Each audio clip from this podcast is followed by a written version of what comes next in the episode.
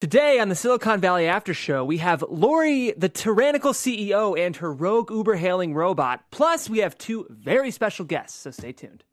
You're tuning into the destination for TV superfan discussion, AfterBuzz TV.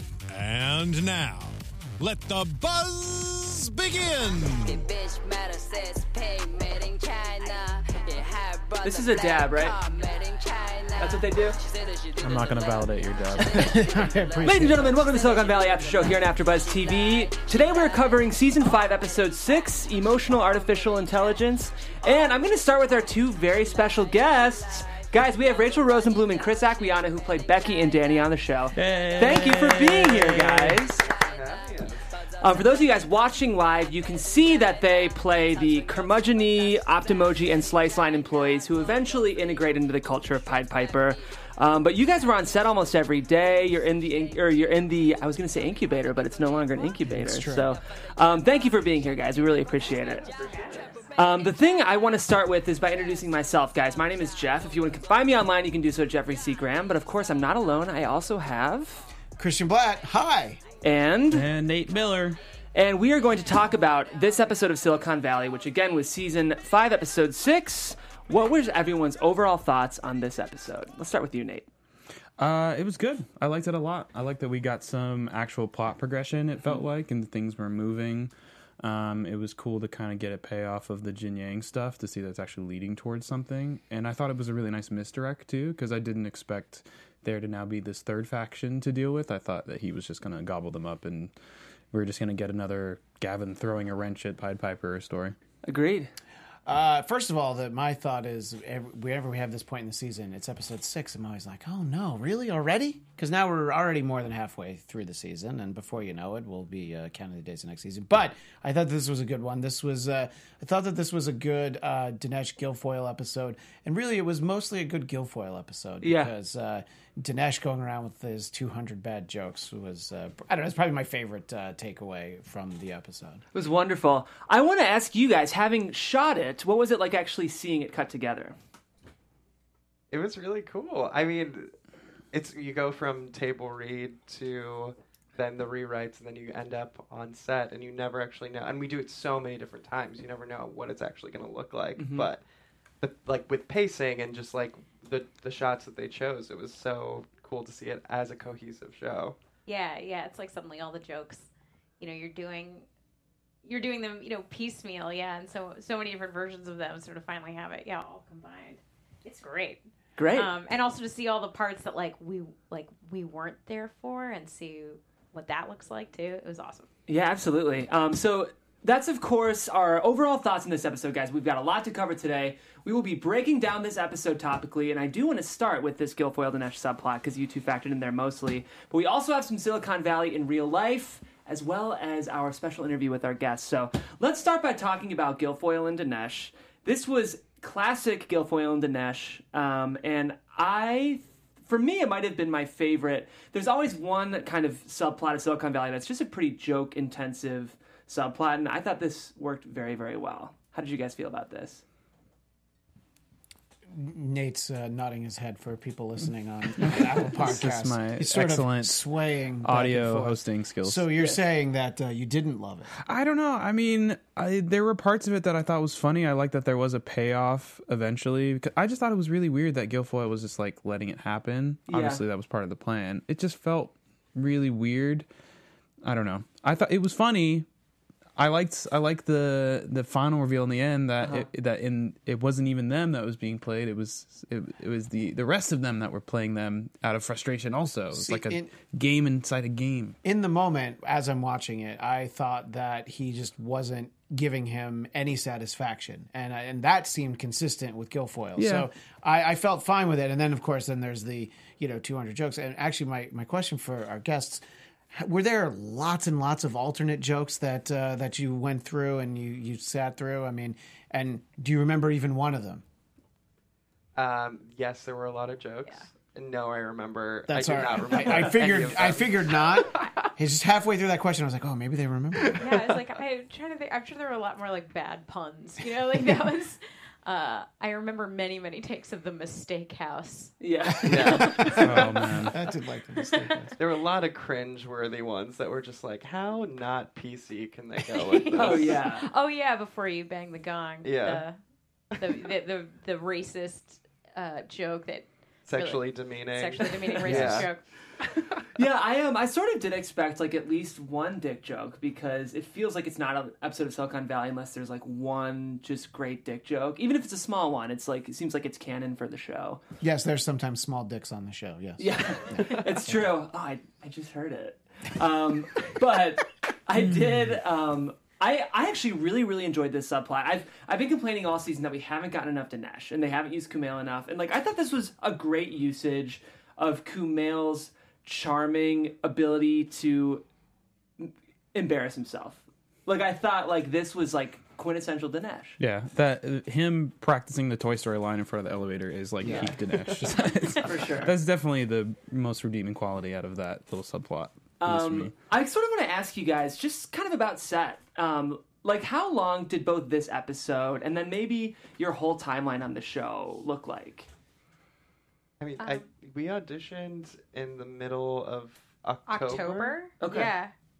And then Um, my first day was the beginning of November, but you started. And yeah, I'm. I'm in that background of that first episode at, at Slice Line, which was really fun.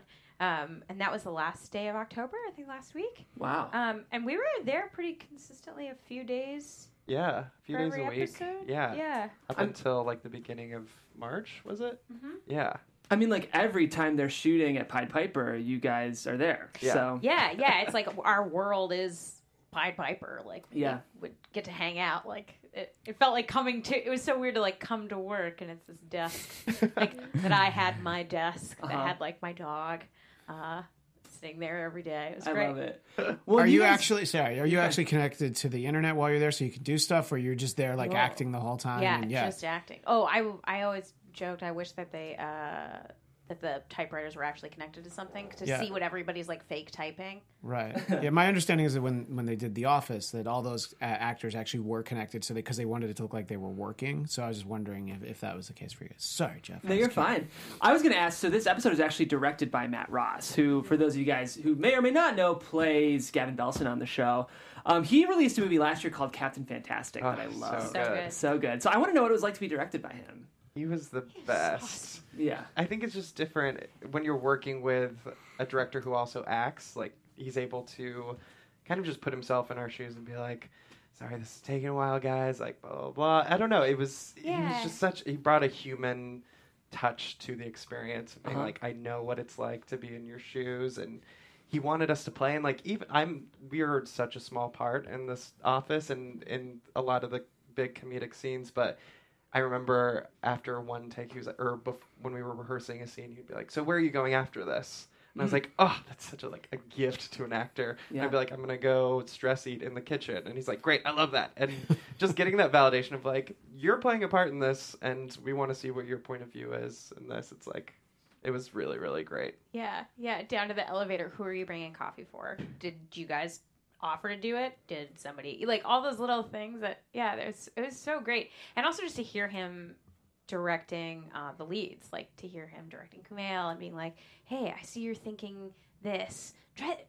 I, I love that. What if we have this be your, you know, how you're feeling today? Cool. Um, Just Yeah. felt like we were playing with Yeah. like, with an equal, you know. Yeah, I love that. Yeah. Well, yeah, because you guys both have significant moments in this episode. Like, you have that last button, really, of the subplot. When the, the thing I loved was, I think you guys were making choices that very much highlighted all of the pettiness is happening at the upper management level. Yeah. And you guys are just employees who want to get your shit done. Yeah. And I feel like, is that kind of what you guys were going for? Yeah, Yeah. definitely. I mean, I think that, I mean, I made the choice, and I think it was written into to just kind of be over all their antics all the time, and even the choice of being like, oh, this inception of another level of we're playing this joke on you guys who are trying to play a joke on each other.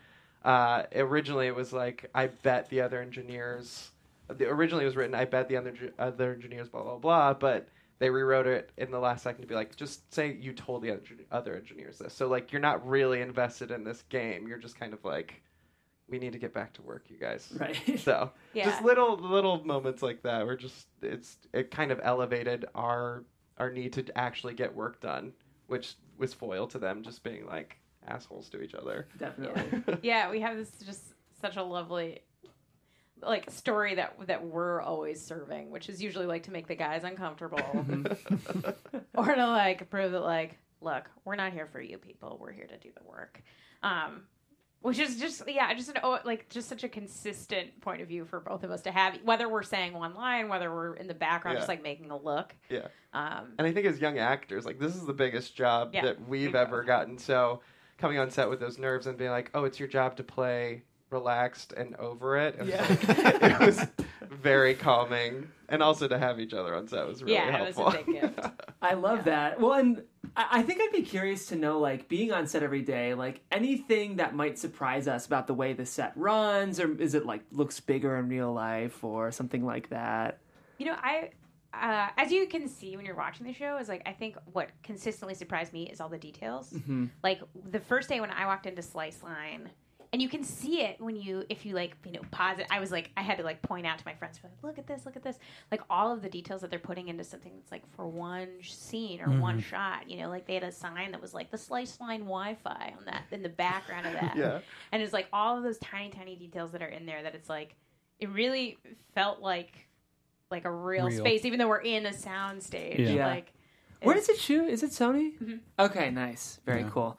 Uh, well, I I really enjoyed this subplot. I thought you guys did a great job with it, and it's been really fun to see. Sort of, I think you guys, in some ways, are the audience surrogate, and also really like representative of the entire employee base in the in Pied Piper. Yeah. So it's been fun to watch you guys work. Oh, thanks. You're welcome. Do we get to see any more of you guys?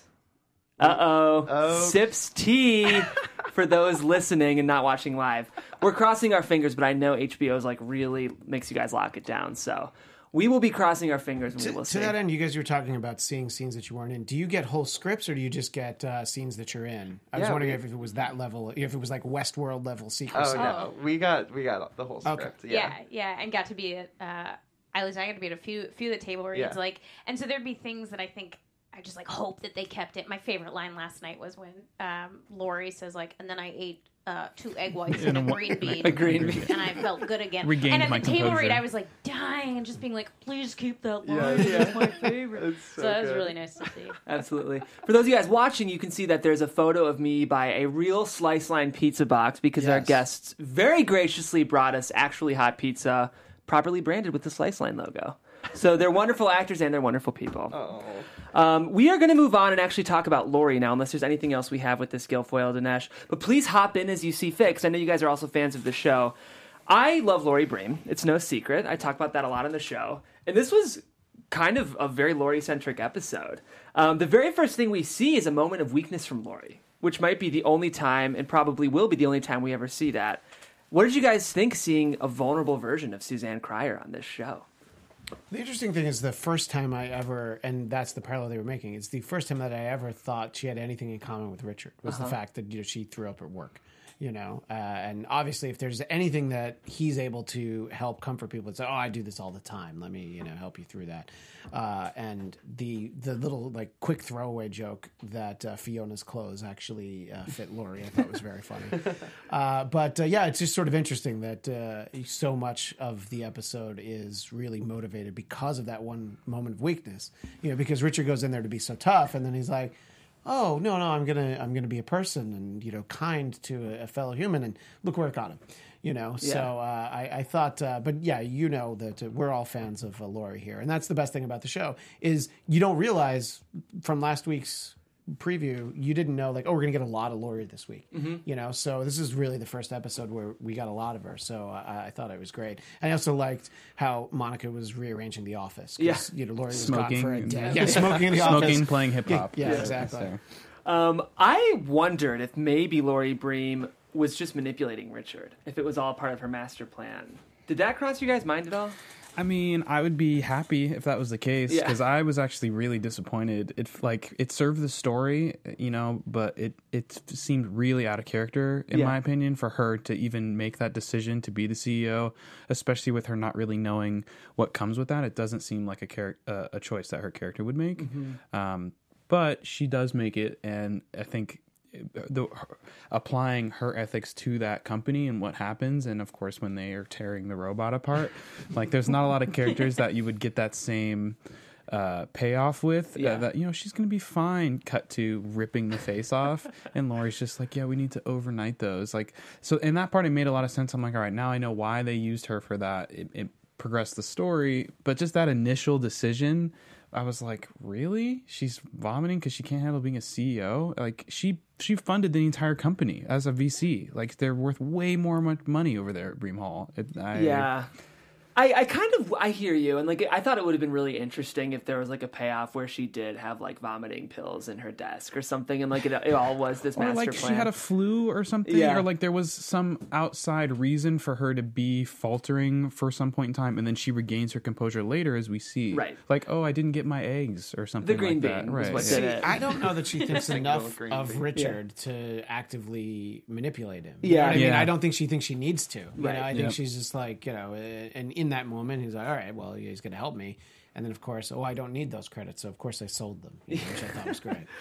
The thing I liked about this was I thought it was maybe a commentary on how it is difficult to be a CEO. Like I thought it was maybe kind of the writers throwing Richard an olive branch a little bit of being like, you know, as much as we give Richard crap for not fulfilling his responsibilities as a leader, like it is harder than maybe sometimes we or the show give it credit. So maybe that's what I thought I was like kind of trying to do. But yeah, it was, and I, I will say it was interesting to see another side of Laurie because two things. One, um, even watching her play vulnerable was still in the most calculated way, which I thought was like a very funny writing and acting choice there. And I just want to quickly acknowledge the robot thing that the robot clothes fit. I sort of like that, like, of course the robot's clothes would fit Laurie Bream. like, I just it makes it's too perfect. Did you guys get a chance to interact with Suzanne at all during shooting, or probably not? Right? No, not really. Just at the table No, reads. yeah. Yeah, But definitely. even just from like getting those were cold reads. We didn't get the scripts before, and seeing her just knock it out of the park, it was Yeah. amazing. Yeah. I bet. Yeah, yeah, and like I love, I love that. But I, I love that Laurie, like her vulnerability, at least like almost like surprises Laurie. She's like feeling it, like it's like a shock. She's like, "This is a shock to me too that I'm Yeah. experiencing this," and then is able to kind of quickly like wipe the slate back to usual self. That's such a sharp observation. That's so true. Um, so the the big twist here is that, of course, Fiona um, gets hijacked, but then returns to Richard via an Uber. this, if I'm, I just want to make sure I read this episode right. That Fiona hailed her own Uber, right? Yes. Okay, I just mm-hmm. wanted to make sure no one else was She involved. had she had a she clearly had a credit card. She I think it's explained. You know, the guy the Uber driver's like, "Hey, the credit card worked." So what? Do, you know, this is not. The, and I, my favorite was when he's like, "This isn't the weirdest thing I've seen." I'm like, well, I want to know what was. that is a good tease for our Silicon Valley in real life um, segment because I'm going to pretend I knew that was a good tease. It's for great. Silicon Valley in it's a brilliant life. Co-panelist you're over welcome. here. We are going to be talking about crazy Uber stories in a little bit, so make sure you stay tuned. Um, but this was awesome. I thought like the idea, seeing Fiona become more and more human and Laurie become less and less human throughout the episode was a very very funny juxtaposition to me. And the most, the best part of all of this was, of course, Fiona's new best friend, Jared slash Donald Dunn. How did you guys feel about this, the Jared Fiona connection? You know, from last week and when we saw, you know, Big Head was asking her multiplication, I was like, oh, okay, so I guess uh, Big Head and her are going to hit it off. And then, so I was pleasantly surprised that it was Jared. And then when he's like, you know, we, we, Richard's like, you've been talking for 12 hours? And it's like, yeah, of course he was. You know, he's finally found somebody that he can actually connect with on a human level. And of course it's a robot. so uh, I thought, I thought that was great. I love because, that. Big Head gets, gets the gets in the room with her, and he's like, "Oh, let me ask her this multiplication problem. this super advanced AI. What can I do? Me, oh, oh, how do I check it? Let me ask this AI that's already on my phone. Yeah, I will say they've used Big Head very sparingly, much to my dismay this season, but they have used him very well. I think. Yeah, it just took a while for him to to get into the mix, but uh, I'm always glad when we get to see him. Yeah. I'm hoping we'll get at least one like solid subplot with him as a major cog because they're again using him efficiently and the jokes they're using him for are great, but I just can't get enough of Josh Brenner. So This is another episode, though, that, uh, or I should say, another character in this episode that I'm, I'm, I'm not clear on the on the decision making of how we got Jared that is, you know, so clingy to Richard, and then he promotes him to COO, and now all of a sudden he's like um, emotionally moved on. I feel like there's some scene that we didn't see, or like something that was leading to that. Because to me, it came like out of the blue. I read it as like Jared had to force himself to abstain emotionally because he's like, now that I've got this new job and these responsibilities, I'm making a conscious choice, which is why he brings in the assistant. Was like kind of how I read that. Because he's forcing himself to uh, be detached. Exactly. The 30 year old assistant who's a, who's a, has a law degree. Great, yeah. yeah. Mini, mini Jared. yes, mini Jared. Did you guys interact with him at all, or Yes. Yes. definitely? We should shout out that actor's name. I should have it written down, but Oh, Aaron Aaron Sanders. Aaron Sanders, great. A nice, nice performance from him. Good to see. Well, you know, and, and Nate, if you're wondering if there was a scene that maybe we didn't see, if only there were people who might have read the original script somewhere that you could ask them if there was a scene that uh, was missing. Maybe they can't say, but uh, do you remember anything else that would have uh, set up this clinginess for Jared that maybe didn't uh, make it into the final episode? No. And if you did remember, you. would you be able to say? Probably not. okay, that's fair. We're the best guests, you guys. I'm giving you all the tea. You are. No, you are. Don't Uh, discredit. you brought pizza, so honestly, gonna say. you could have just You're sat there and been right like, now. "I don't remember. Were we there that day?" Mm. We're like, "Yeah, but they brought pizza, the so pizza they're, you're my favorite guests." Yeah. I think the way that I saw it, uh, and even yeah, it, in the episode is like that he has taken on this new assistant Holden, and he's like, I bestow the feelings I have for Richard upon you, and now uh, you shall do this. Um, but then still kind of not quite being able to be like, don't give him the tea water. right, yeah.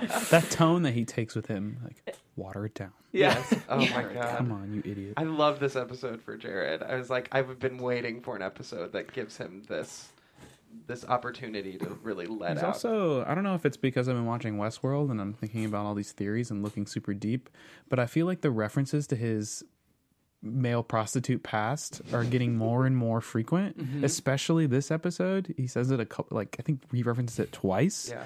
So I don't know if that's leading towards somewhere or. I hope not. I, I, I just hope wanted to leave the crumbs 'Cause he- throughout the course well, of the he even series. he and talk, really he talks us. about like how I forget exactly what the quote is, but he says something about like think not being the same in the person he was. Or, Yeah. Oh, well, that one too. oh, yeah, But yeah. later he says like that he he can't go back to being the person he used to be, or something like that. I don't remember what the line is exactly. Well, is it in reference to his conversation with Fiona? Yeah. Okay, I think I might have it. It may or may not have been. I told her that I was afraid of being found out as a fraud, and Fiona told me that she was afraid of magnets. That one. That's, that's the quote that 'cause I the- wrote for well, the because the joke the joke is she's afraid of magnets because she's a computer. Right. But that s- hidden little subtle line of like I'm a, what is he a fraud about? Is he does he not really know about tech? Is he is it that his name is Donald and not really Jared, or is it like that he went in Witsec after he narked on some pimp or something? I don't know. I'm just saying there's a lot with Jared. Slinging oxy and avoiding tricks on the corner. You know, there's a lot. He wasn't that- slinging oxy, he was taking oxy. Fair enough. Fair enough. Because you don't want to catch feelings when you're turning tricks. He's available, not emotionally. Um, so of course, the very last, to me, like really concretely laugh out loud moment was when they're talking about Fiona's going to be okay, and then we have this smash cut to Laurie just ripping her face off. Yeah. I want to give a shout out to the Foley team. They knocked it out of the park. The sounds, Oh, not sounds that would have be would be made, but it's still add the popping and the like. Oh, The drill Oh. going into her eye, I thought was particular. pulling Yeah, the, jaw The out, cutaway to Jared at that moment was perfect. Yeah. the face in the trash can, looking up at him. yeah. Oh, They've done a good job with this Fiona. I think if you would have told me on paper we were going to have two episodes where a robot plays a significant role, I'd be like a little worried about gimmicky writing or but they've really milked this Fiona subplot for all they can. I don't think she's gone either. We'll get into it with predictions, but I think her spirit lives in the server and that's probably not a good thing. I don't know. I think that's the plot of uh, Age of Ultron, what you just mapped out there. The Well, Avengers movie. it's So- also the plot of what was that Johnny Depp movie where his brain is also a computer? Transcendence. Stop. You, Wally Pfister? Have you seen it? Do you just not like Johnny Depp? Is that what it comes down to? Let's not talk about this movie. Wow. Oh man, okay. I don't like. do a I whole don't show like on that poor, movie. poorly crafted sci-fi stories. Fair enough. you fair enough. Um, okay, so I, is there anything else that we need to cover with Laurie slash Fiona slash Richard slash Jared? I don't think so. I think uh, Oh well, he did get the title uh, B. The title B. the, the from funding. Laurie, whatever, whatever. Oh that, that yes, funding Series- the. Series, Series B B. funding. Yes, yes, yeah, the term sheet. Yeah, so that's going to be interesting to see where that plays. Um, so we were talking to you guys before we went there. You guys are Emerson grads. I am. Just Rachel. Rachel's an Emerson grad. Do you guys know who else is an Emerson grad? Uh, Juliet in the booth. Juliet in the booth. Yeah. Oh my. Bonjour. And? And No, you. That was I was gonna say Julia. Oh, I was good. But you know, like what, like twenty five percent of the people at AfterBuzz. 25% of the people at AfterBuzz, including our amazing founder Maria Menounos. And guys, I have a question for you. Do you want to have fun, learn, and grow in all areas of your life? If you do, have we got the podcast for you? Conversations with Maria Menounos, podcast edition, is hosted by our AfterBuzz TV founder and drops every Friday on iTunes. Conversations with Maria Menounos features celebrity and influencer interviews along with secrets and tips on how to be better in all aspects of your life, from health and wellness to career, relationships, finances, and more. Let our Maria be the big sister you've always wanted.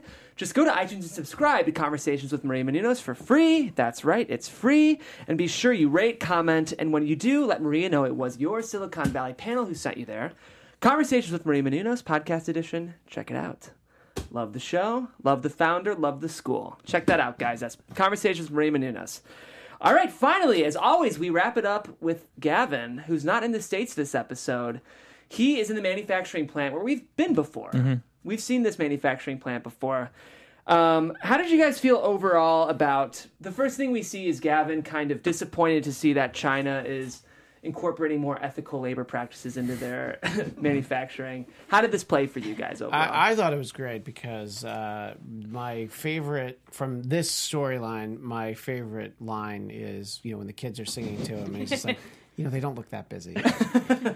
I, I love when he's he's talking about how they've improved the factory, and he's like, "We have had zero suicides," and the first thing he says is like, "Oh, there's got to be a middle ground."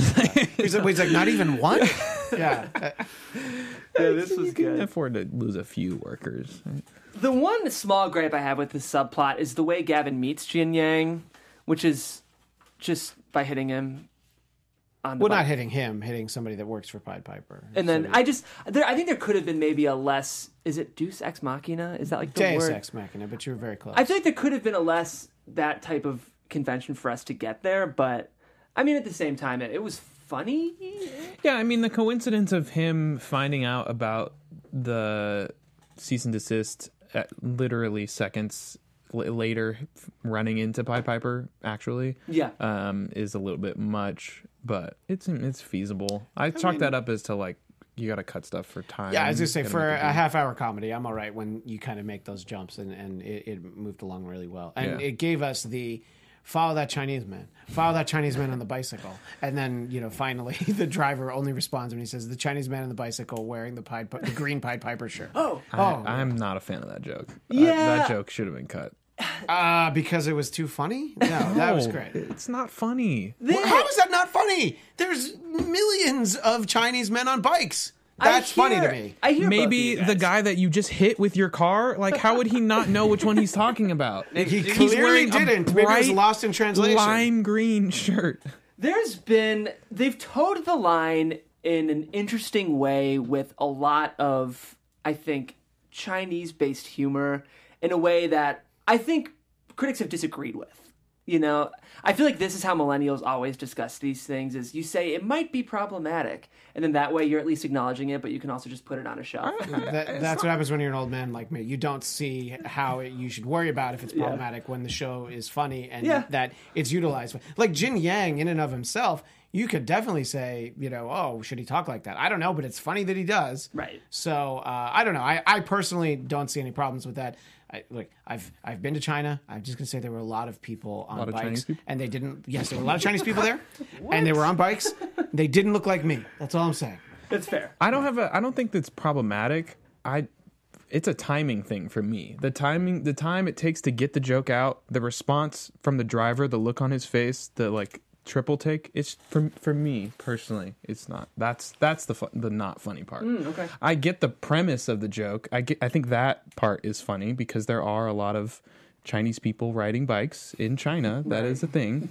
Uh, it's it was. If the there's one takeaway from this show, it should be that I don't mean Silicon Valley. I mean didn't our already show. know. Yeah, there are a lot of Chinese people big riding uh, bikes. cycling population. Yeah. Yes. What did you have, Rachel? You're about to say. Oh, I just it was like I thought of that joke as like Gavin.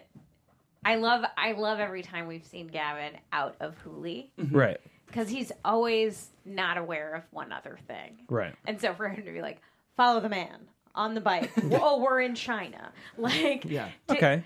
That was I, like I can crack track with that that. was- yeah, that was because like he's in the, his Gavin bubble, and he's Yeah. usually surrounded by people that just say yes to Yeah. whatever he says. yeah. So okay. just to get him out of his zone. Okay. But if it's not your jam, I can track. There's that. some characters that I think it makes sense when they say things like that. Like when Gilfoyle Yes. says what he says about Dinesh, you know, it's like another character. You'd be like, whoa, but it's just sort of like their relationship. You feel okay with it, I Mm-hmm. think. And just, yeah, Gavin is, he, you know, he's not just another, it's like he's on another planet for Gavin to be there. So, Um, well, the thing I did like about this was I felt like the Jin Yang Gavin interactions were treated with kind of a serious hand compared to how this show usually, the darkest tone scenes Yeah. ever had. which partly goes to like I'm sure- watching Barry. It was like watching Barry, yeah. Which partly goes to Matt Ross's direction, I'm sure. And if you've seen his other stuff, it's definitely got it's a it's dramatic comedy. You know, he's not just a all slapstick director. So I kind of enjoyed seeing Jimmy O Yang sort of play a different version of Jin Yang that we've seen, and it would make sense that we see this because he's really in the country he grew up in.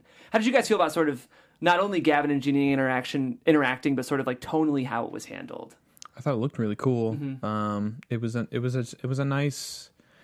I mean, you could tell there was some seriousness in, involved in it, while they were still able to get a couple jokes in. So I appreciated that. Um, but it, it was nice to have the two of them in a room together and like playing off each other, not in the way that you would expect if they ran into each other, especially not from a position of Jin Yang having power. Mm-hmm. When he when he tells him like, "I'm not gonna sell to you until I know why you want to buy from me." Good day. Like Right. it's like yeah. The, the great moment in that interaction is when Jin Yang is like, you're Gavin Belson. And he's like, oh, you do know me. He's like, yeah, I'm smart. But that, of course, goes back to the earlier moment when he's like, do you know who I am? And he says, no. And like Hoover's, Hoover's like about like- to deck him. yeah. And like that was just like a great, it's just like such a quick moment. But that was one of my laugh out loud moments is that Hoover's like, how dare you? Also, like how quickly he goes to stop Hoover because he knows that that's Hoover's reaction. yeah, That's true. yeah. Um, so the, eventually we learn, as you alluded to at the top, that there's now a third faction playing in the decentralized internet game, which I should know this character's name, but I don't know if it's Oh, really the big. guy who runs the factory. the guy who runs the factory. Yeah, I wish, I wish I uh, had taken a note on that. But uh, Let us know in the comments, guys. Um, but this was this was an this is an interesting turn. I'm, I'm glad we're adding another kind of um, spike into just the growing conflict of who's really going to run run this industry. So I thought this was cool. Yeah, I like, I like, yeah, I like that. That it seemed like it was going one way and it went a different way, and I, I definitely was not expecting Jin Yang's stealing Pied Piper plot to interact with Gavin Belson, so that was a nice surprise. Yeah. but I, I think this is the Deus Ex Machina. This idea that like for some reason he's able to make this thing work that doesn't work, and they haven't really explained it to us, Right. and that to me is kind of frustrating because that's kind of the whole cornerstone on it, it being even a threat. So maybe it turns out it doesn't work and they just thought it worked or Right. something and that's why it ends up failing and Pied Piper's okay in the end, at which point I would be kind of okay with. But if it does work, uh, why? Why does if Gavin Belson, who is this big super genius, and he says, "Oh, that shouldn't work," and he goes, "But it does." Like, that's it. That's all we get. Well, we have our prediction segment coming up, so we will have some thoughts about all that. Uh, before predictions, we do have Silicon Valley in real life. Does anyone else have anything besides this episode in terms of coverage that we should hit before we move on to our next segment? Any thoughts from the couch? Awesome. Okay, so we are going to move into our Silicon Valley in real life segment. This is the part of the show where I read you three stories, and one of them is a lie, and you guys have to guess. These are true stories. so two are true, one's a lie. That's a better way to put it. they're all true. Th- Yeah. So based That's on the lie. That they're all true. Um, I kind of did that last week, unfortunately, but Oh yeah, you did. I That's- trolled a I'm glad little bit on accident. Um, so, because this episode featured a strange Uber encounter with Fiona hailing her own cab, I'm going to read you three strange Uber stories, and one of them is not true, and you guys have to guess which one. The first one is that Uber's algorithm inadvertently took advantage of a public transit gridlock in Sydney owing to a hostage crisis situation in 2014 by surging its prices times four. In the moment, a rep from Uber claimed that the surge was incentivizing drivers to get on their apps to help pick up hostages in the area. That's one of our stories. The second one is that last year, a New Yorker took a 40 hour, 2,300 mile Uber from New York to LA, and the driver banked over two grand for his services. And the third story is this. In 2015, a Mexican drug cartel called Finanzas used Uber vehicles as a way to traffic coke from Tijuana to San Diego. The reason they could do this is because Border Patrol agents were prevented from committing thorough searches owing to the red tape associated with surrogate border crossings because they were in an Uber. Those are the three stories. The second one's not true. Second one's untrue. Second one. Second Yeah, one. second. Second. I, I, I would be different for the sake of the conversation being more interesting, but I, I feel it's the second one. Yeah. I feel like two grand is low. I know. It would be Yeah. way more than that. So it's actually the third story that's not true. Whoa, we all got burned. Yeah, there. I, I don't think I made this up, so I don't think Uber has used their services for any kind of drug pushing. Um, and yeah, last year you can watch it on YouTube. There was a 40-hour, 2,300 mile Uber. It was only 2,000 for the ride, but the driver did tip and offer to pay for gas. So I think in total it was more. But the Uber itself was just over 2K for the trip. Did they say why? Why did he take an Uber across the You, it's like he's a YouTuber and like Yeah, wanted uh, to because he like can. How far can he go? have fun exactly. And he wanted to set the world record. And they, I guess that did makes sense because I'm. I don't think you can take an Uber out of country. Yeah, you probably can't. I don't know. So that was the false story. and Damn that you, means Jeff I win this week. All right, so You didn't have to cheat this week either. I didn't have to cheat. I kind of cheated last week, but I think this week was a legit Never forget. yes. Um, okay, so I want to talk to you guys. Thank you so much for coming in. yeah. So you guys, the fun thing that I learned before we went on air was that you two sort of knew each other before we before shooting on set. Yeah, Rachel and I went to the same acting studio, so Okay. we show up on set, and I was like, "Thank Yes. God, we have someone in the trenches with us." Yeah, especially because you know coming in on season five, it's like re- really coming into so many other people's home, Mm-hmm. you know, and so to have a buddy is like such a gift. Yes. Yeah. Did you guys know much about the show before shooting? Uh, I mean, I watched the show. Yeah. Okay. Yeah, yeah, yeah. I'd watched it here and there. I'm gonna get killed right now. Uh, I'd watched it here and there, and then I, I'd auditioned for the show quite a few times before, so I familiarized myself with it. And then when I was told that I was like in the running for this part, I like binged all the Yeah. seasons. It's Yeah, I so like watchable. It's very bingeable. It's so succinct and funny and quick. Um, and then yeah, it was like a crazy education right before walking on set and be like, "This is your job now." You- Absolutely. yeah, it was Yeah. crazy. Yeah, and I'm same boat, same Yeah. boat. I had like I hadn't watched the whole thing, you know, I wasn't. Um, but uh, yeah, my like, can I mention uh, my audition was a cold Yeah. was a cold read. I actually went in for a smaller part. Oh, cool. um, for one of for some of those coders that were like at the raising their hands at the beginning with Gavin in episode one, Mm. and uh, and while I was there, they were like, "Hey, can you read for this?" And I was like, "Uh, yes." uh, as you always say, and for, I like I think the biggest gift was that I'd illegally parked my car. So I was like, "Yeah, can I move my car really quick?" And she was like, "Yeah, take all your time you need." And I was like, "Cool, cool, cool, cool." So I as I was like nervously, I was more concerned about the car than this like stack of pages I just got. Yeah. Um, that I like took the time to just read it out loud, um, which was like, which was such a gift because normally, if, in normally in an audition set, if you get something new, you, you're. Ten- I feel like it's very often people's tendency to just like huddle with the pages. Yeah.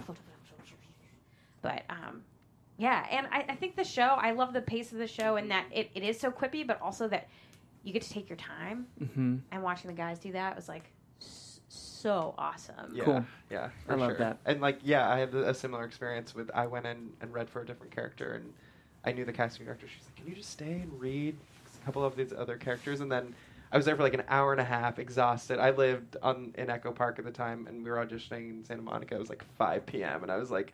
Getting like traffic anxiety before even having to get back into my car, and it kind of alleviated the whole situation. I was like, you know what? Oh, I'm reading. Uh, I know this guy. I can do this. Cool. So yeah, it was great. Um, so what's next for you guys? Uh, Uh, I mean, we're auditioning for stuff right Great. now. Yeah, yeah. I'm uh just did a sketch and a stand up special for Netflix. Awesome. Not mine. Yeah, I was excited for Not that. Good for you. No, no. Um and uh yeah, Keeping busy. yeah. I love it. And then just one question I have for our actors who listen, because we do have a large contingent of actors who listen. What are some choices? How should you approach like a guest star audition? Because you guys were talking, it's a fine line because you don't want to overwhelm the casting directors because your job as a guest star is to serve the regulars. So, Mm-hmm. how do, what do you how do you guys feel like you approach these auditions, and what do you think got you these roles? Hmm, I, I think a lot of it is just kind of knowing what you're strong at, and I think a lot of what we learned at our the acting studio that we we go to John Rosenfeld uh, is breaking down the copy and being like, okay, where where where is this joke set up? Like, what is the, how can I serve the story in this moment? Um, and kind of realizing that it's never about you, you Mhm. know, and that c- alleviates a lot of the stress of being like, okay, you are you're serving the story by being this person to the lead character presenting this kind of obstacle, which I think served us a lot on set. Of being like, oh, it is our job to present obstacles to these people who are our bosses and Mhm. kind of set them up to like shoot it in the basket. That's is that a sports term. That, yeah, yeah. It's like to, to really the actors speak it. The difference between a, a guest star and a co-star, which we're technically still co-stars, uh, is like the guest stars are those people that have those full arcs. You know, um, I'm trying to think of examples of some, within an episode. Yeah, Yeah, like, like in the- Neil. I think Neil Casey. yeah, Yeah. Colin of K Hole, right? He's had like he kind of has a full story. Will he or won't he? Um, but for us as co-stars, it's kind of it's really taught me what a co-star does in a in a much clearer way. Yeah, we're totally serving a story. Great. It's my job to make Dinesh feel stupid. You know, like that's great. Then that's that's what I'm doing, Which and then I can cool. fill it in. You know, Yeah. with our own stories. And it's been kind of amazing to be these characters who were there but just peripherally Mm-hmm.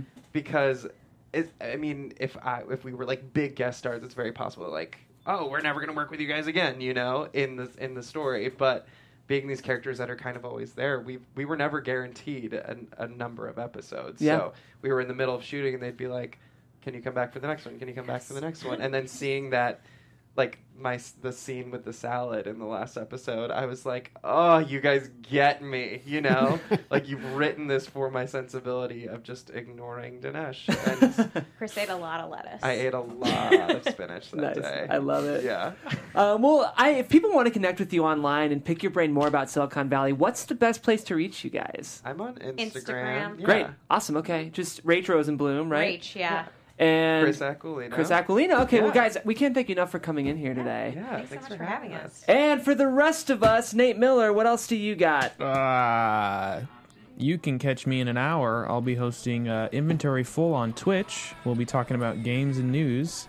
Uh, and you can find me on a bunch of other shows here at AfterBuzz and on all social media, Dog Like Nate. I understood some of those words. And you can find me, Christian Bladt, at Christian DMZ, Twitter and Instagram. And uh, tonight, in just a few short hours, I'll be doing Marvel TV Weekly, and we're going to talk about uh, the Avengers Infinity War. And I guess, Nate, you're going to be joining us. Yes. We just made that deal right beforehand. Just That's right not now. a TV show. Yeah, but uh, we talk about movies too. Whose Because- side are you on? Yeah, I- really. It's Like, just Marvel hey, TV news. What are you, Thanos, On huh? Marvel movie news, they talk about the TV shows. So you see, Oh, everybody fair- comes together. And fair point. I spent a lot of time researching this. The CEO at the Chinese factory, his name is Yao, Y A O. That, Yeah. Oh, it took me right. 10 minutes Yes. to find Y A O. But anyway, like that's it. Ming. Yeah. Um, and guys, my name's Jeff. If you want to find me online, you can do that on Twitter at Jeffrey C. Graham. On Fridays, I host a show called The Unproduced Table Read, where we read award winning scripts that haven't been made yet with professional actors. This Friday, we're reading a biopic about Oprah.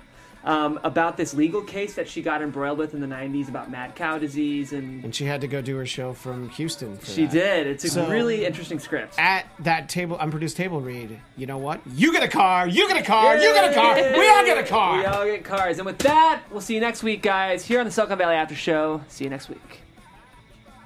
From executive producers Maria Menounos, Kevin Undergaro, Phil Svitek, and the entire AfterBuzz TV staff, we would like to thank you for listening to the AfterBuzz TV network. To watch or listen to other after shows and post comments or questions, be sure to visit AfterBuzzTV.com. I'm Sir Richard Wentworth, and this has been a presentation of AfterBuzz TV. Buzz you later. The views expressed herein are those of the hosts only and do not necessarily reflect the views of AfterBuzz TV or its owners or principals.